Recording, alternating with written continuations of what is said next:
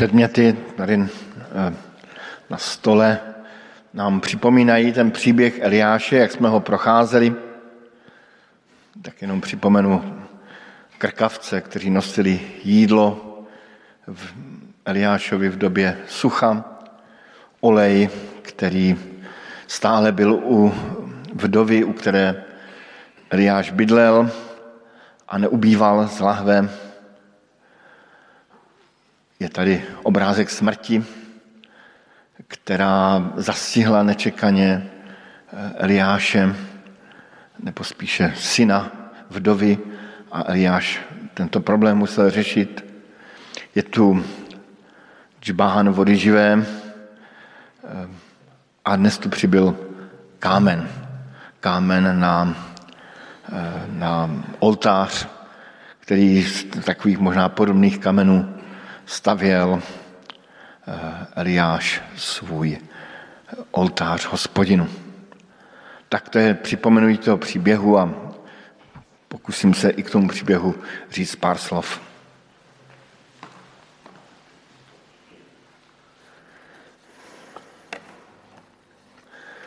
Přečený oddíl, který jsme četli, jsem měl velmi rád jako dítě.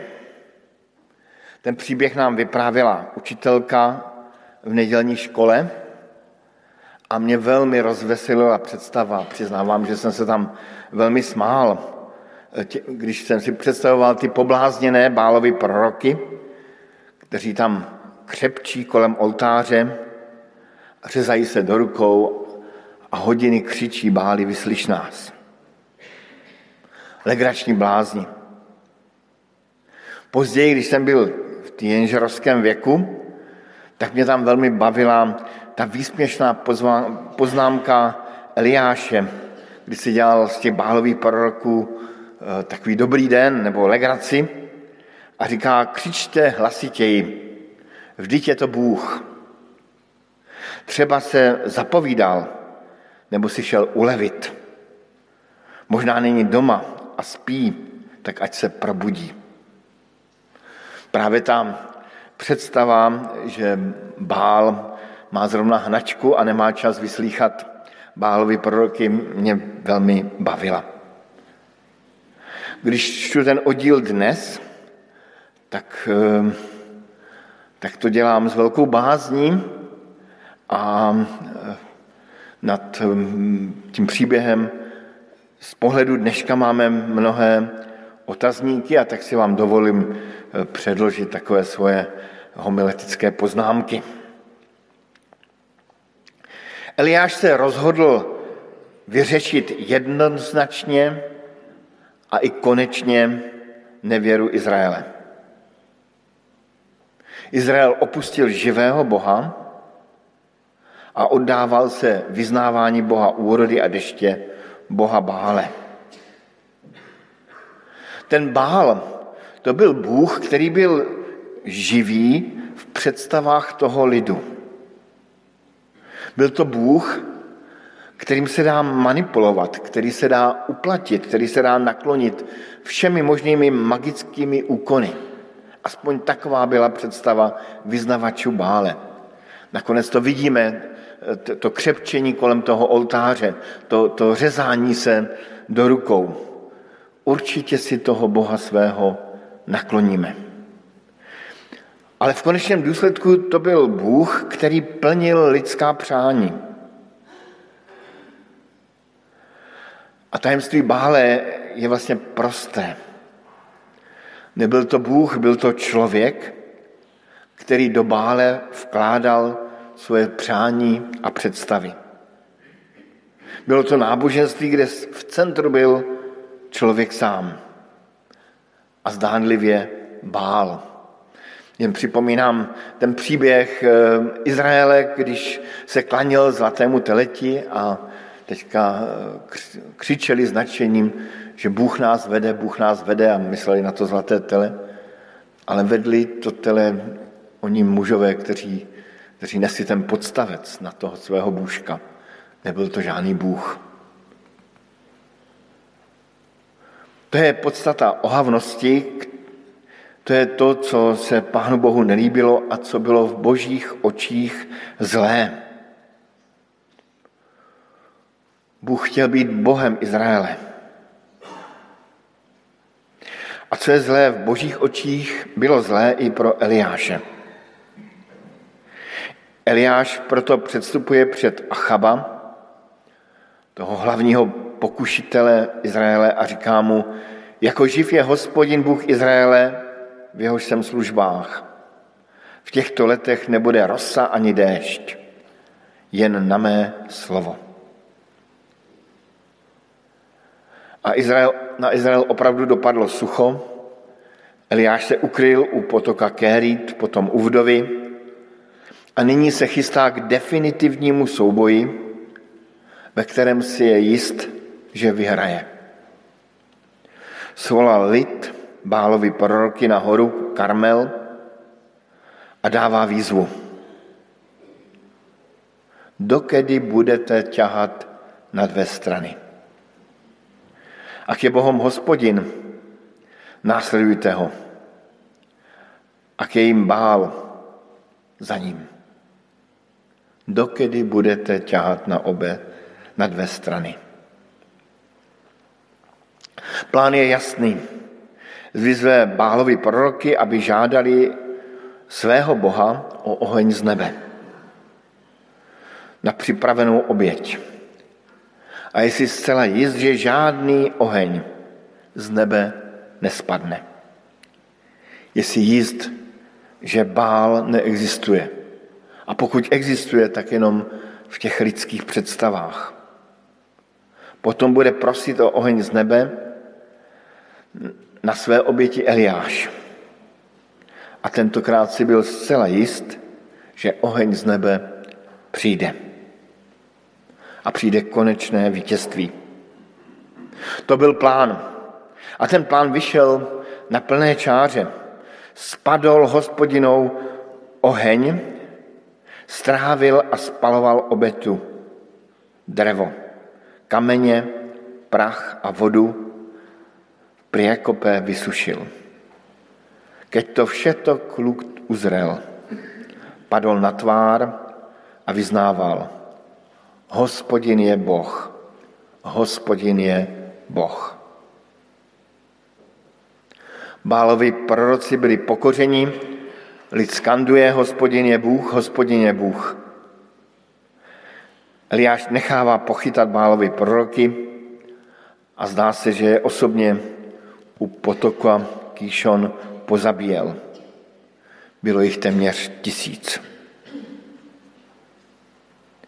A aby byl happy end úplný, přikazuje královi Achabovi, vystup nahoru, jes a pij, neboť slyším hlas deště. A dešť opravdu přišel. Dokonalý happy end. Když budeme ten příběh číst dál budoucí neděli, zjistíme, že to zdaleka takový happy end ani pro Eliáše, ani pro Boha, ani pro lid nebyl. Tak přijďme nyní, přistupme nyní ke zvěsti toho oddílu. Jsou dvě témata, která mě tam zaujala a se kterým se člověk musí vyrovnávat. První byla První je téma obrovského risku, do kterého Eliáš šel. A druhé se týká radikality Eliáše. Pojďme nyní k tomu risku víry. Zkusme si sami představit, sami sebe představit v roli Eliáše. Jak velký risk to byl nechat svolat celý Izrael a prosit o oheň z nebe na zcela mokrý oltář. Co kdyby to nevyšlo? Co kdyby se přece jenom ten bál nečekaně probudil? Vrátil by se z toho záchodu. Co kdyby mu hospodin neodpověděl?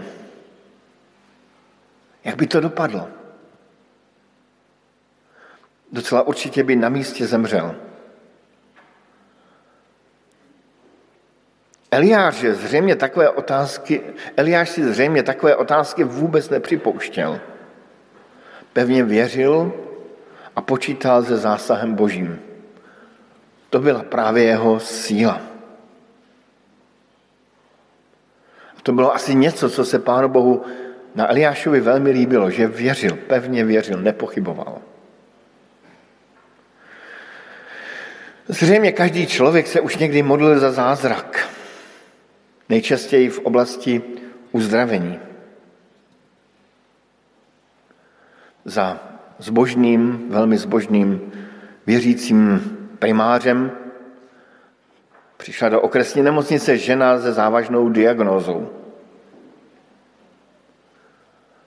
Primář ji chtěl léčit a věděl, že se tato nemoc dá celkem snadno vyléčit a je nebezpečná. Ale tato žena mu řekla, že je věřící a že věří, že jí pán Bůh uzdraví.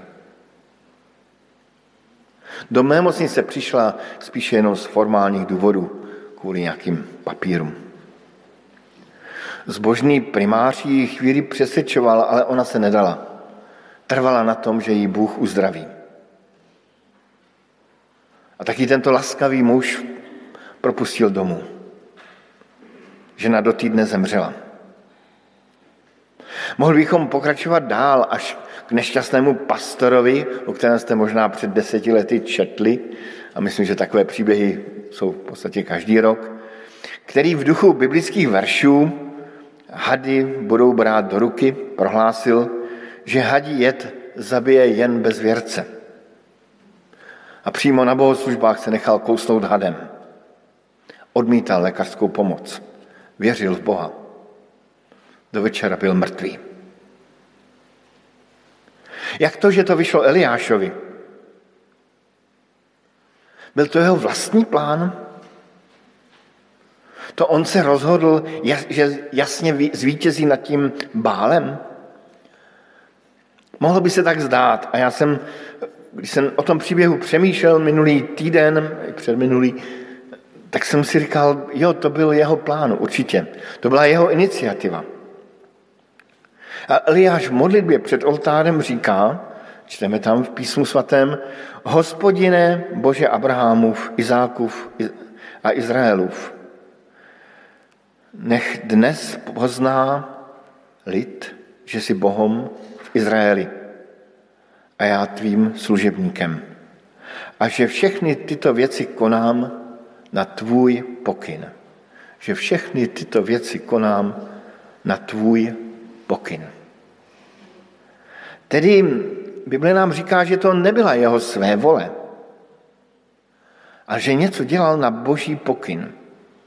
A pán Bůh se k jeho víře i k jeho poslušnosti, jeho odvaze přiznal.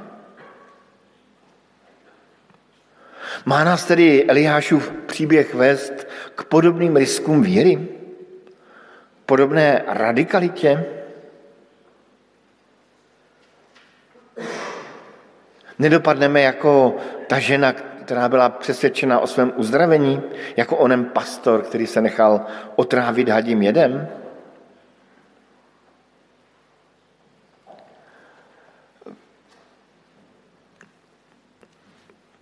Když čteme nový zákon, tak čteme hned na začátku nového zákona příběh o Pánu Ježíši Kristu, jak ho ďábel vyzývá, aby zkoušel Pána Boha, aby skočil z, ne, z věže a aby se to vyzkoušel. Skočil z nebe, z, nebe, z věže a, a, a přežil tento skok.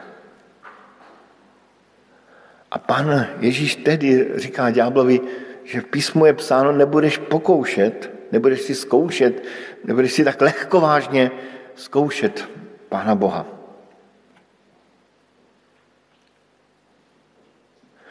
Vždy je důležitá ona Eliášovská jistota, že tyto věci dělám na tvůj pokyn. A tuto jistotu není jednoduché získat. Přiznávám, že spíše s obavami sleduji, když někdo řekne, Bůh mi řekl. Kolikrát právě z toho důvodu, že někomu Bůh něco řekl, se dělaly děsivé věci.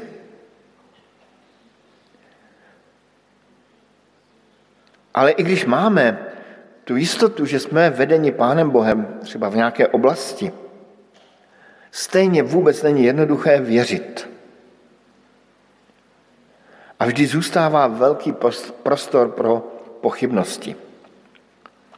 V druhém čtení jsme četli známý, možná neúplně známý oddíl z epištoly Jakobovi o mazání nemocných olejem. Je někdo z vás nemocen, ať zavolá starší zboru. Ti, ať se nad ním modlí a potírají ho olejem ve jménu páně. Modlitba víry zachrání nemocného. Pozoruhodné na tom oddílu je, že Jakub neslibuje uzdravení. Používá tam mnohem širší pojem. Modlitba víry zachrání, pozdvihne, poz, pozbudí, uzdraví nemocného. To všechno se dá do toho pojmu napchat, tak říkajíc. Mohl Jakub použít ve své epištole termín pro pouhé uzdravení. Udělat z toho příkazu jakýsi automat. Je někdo nemocný, pomažte olejem, bude zdravý. Ale Jakub jakoby nechával širší prostor pro manévrování víry, nevěry, pro jistotu, nejistotu. Ale i hned za tento apoštolský příkaz dává poznámku. Eliáš byl člověk jako my.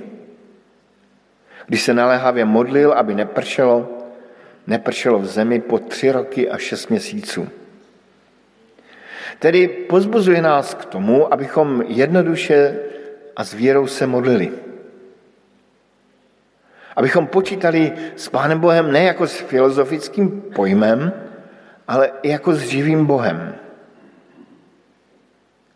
Sám jsem v životě vícekrát takovéto mazání olejem zažil, modlili jsme se s nemocnými fyzicky i duševně. A můžu říct, že jsme vždycky z takového setkání odcházeli všichni až nadpřirozeně pozbuzeni, jako by opravdu pozdviženi. Ale nikdy jsem nezažil přímé uzdravení.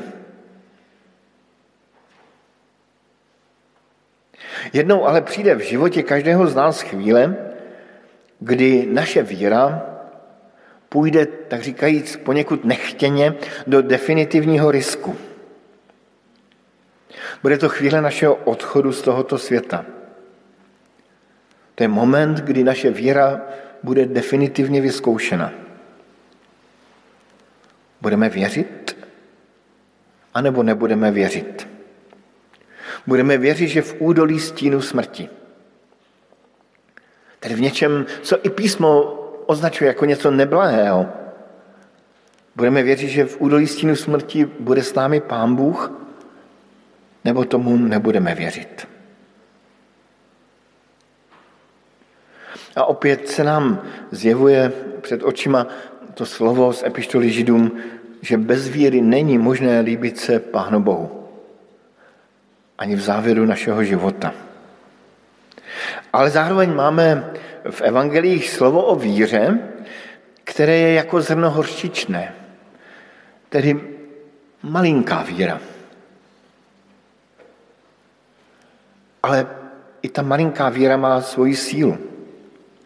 A máme taky v evangelích onu krásnou prozbu k Pánu Ježíši Kristu, prozbu toho setníka, když ehm, stál před úkolem uvěřit tomu, že Kristus může uzdravit dceru. A on říká, věřím, pomoc mé nedověře. Jakoby nám pán Bůh se snažil ukázat, že oceňuje každou, každý kousek víry, každou snahu o víru. Věřím, pomoc mé nedověře.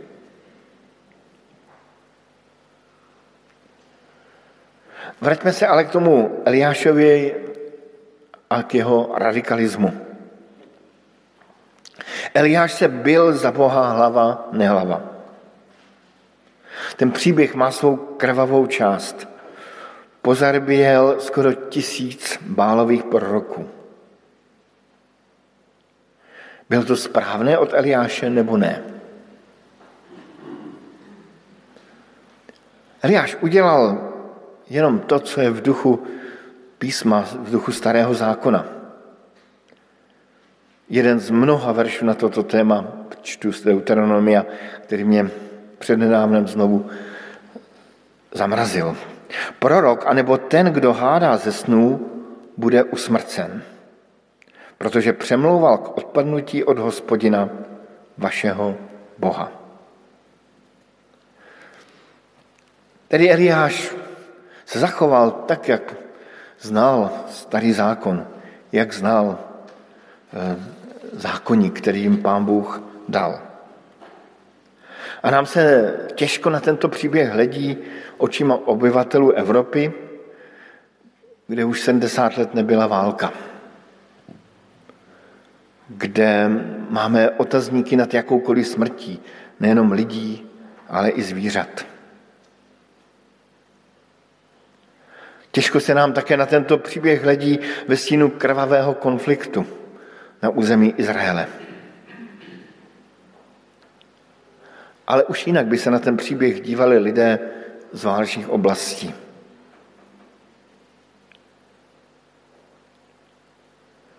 Co je na příběhu zřejmé, je to, že ani král Achab se neobrátil k hospodinu.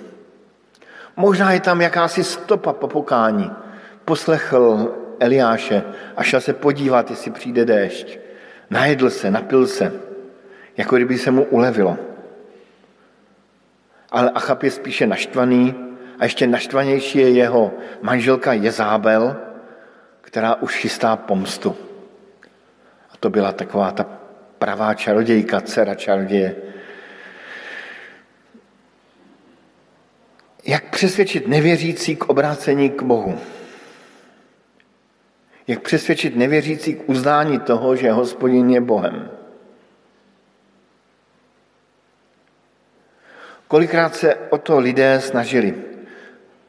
Dokonce kolikrát se o to snažil i hospodin. Četli jsme tady o těch radikálních, tvrdých trestech. Takový člověk nesmí mezi vámi žít. Musíte se ho zbavit, musí zemřít. A pro nás je to, je to nepříjemné, těžké a zároveň tušíme, že nad tím vším musí existovat ještě nějaká vyšší cesta. Že nad tím vším musí existovat něco, něco ještě jiného. Nejenom vnější motivace, příkazy, příklady smrtí, ale i nějaká vnitřní motivace. Mám za to, že tuto věc ještě lépe než my sami ví i Pán Bůh sám.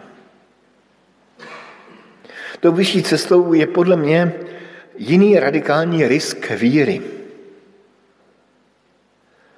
Příběh Bible nám vypráví jiný příběh o jiné oběti. Oběti, kterou neobětoval člověk, ale oběti, kterou obětoval Pán Bůh sám. Vypráví příběh Krista, který umíral na kříži jako oběť za lidské hříchy, i za ty, kteří věřili v Bále nebo v nějaké jiné bohy, i za ty, kteří nevěřili vůbec. Bible říká, že Kristus zemřel za hříchy každého člověka, každého z nás. Nakonec i v naší modlitebně máme kříž, který nám tuto oběť připomíná. Bůh smrtí svého syna dává najevo, že opravdu miluje každého člověka a má zájem o každého člověka. A že člověka k sobě zve všemi možnými způsoby. I těmi vážnými a tvrdými, i těmi jemnými vnitřními.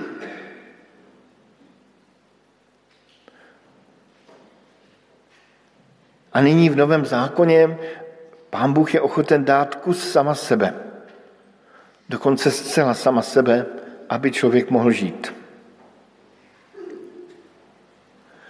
Když to nešlo nějak vnějšně, tak uvěří člověk tomuto příběhu o boží lásce krví spečetěnou?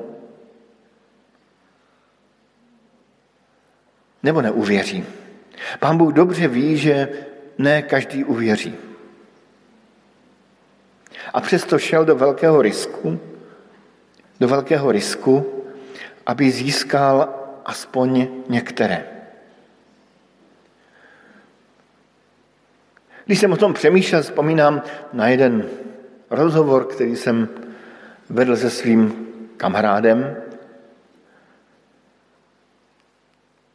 kterému jsem se snažil celý život ukazovat na Krista. A jsme dodnes velmi dobří přátelé. A vzpomínám si na ten večer, kdy jsem se rozhodl, že teď to vezmu radikálně. A radikálně jsem mu vyprávěl příběh o radikální boží lásce. O tom, že Pán Bůh za nás v Kristu zaplatil, že Pán Bůh se za nás Kristu obětoval, že nás ospravedlnil, že nás vykoupil drahou krví Kristovou. Tak jsme seděli v šeru pokoje a já jsem se nesmírně těšil, že na závěr ten můj kamarád vydechne a řekne, jo, já, já tomu chci věřit. Na tom konci našeho vyprávění byly spíš rozpaky. Slyšel jsem od něho jenom takové hm, hm. A byl mi to tehdy líto, že se nějak neroztoužil, že se neroz, nerozněžnil nad velkou boží láskou, která, která se ukázala v Kristu. A tak to prostě chodí. Někdo uvěří, někdo neuvěří. Přiznávám, že jsem rád, že nežijeme v drsné době Eliáše. Že žijeme v době jakési mírnosti, snahy o dialog, o vzájemné pochopení. Přesto z toho příběhu Eliáše si máme vzít příklad víry. Víry, která byla radikální, poslušná, oddaná Pánu Bohu, která věřila, že Pán Bůh je schopen udělat něco velkého. A měli bychom to mít jako nějaký, nějaký svůj, svůj cíl nebo svůj, svůj ideál, ke kterému ta naše víra ehm, nějak třeba kulhavě stoupá. A z toho příběhu si taky odnáším i to, že i pán Bůh dobře ví, že existuje ještě vyšší cesta nad všemi vnějšími snahami obrátit člověka. A vždycky před každým z nás stojí ta jasná odpověď. Budu žít s Pánem Bohem nebo ne? Ta radikalita toho příběhu zůstává. Neexistuje šance žít jenom s Bálem a s Bohem dohromady. Jsou jenom dvě cesty. To si myslím, že zůstává zcela jasně. Tak tolik eh, několik mých poznámek tady k tomu příběhu a skoro se bojím říct na závěr amen, ale, ale říkám amen.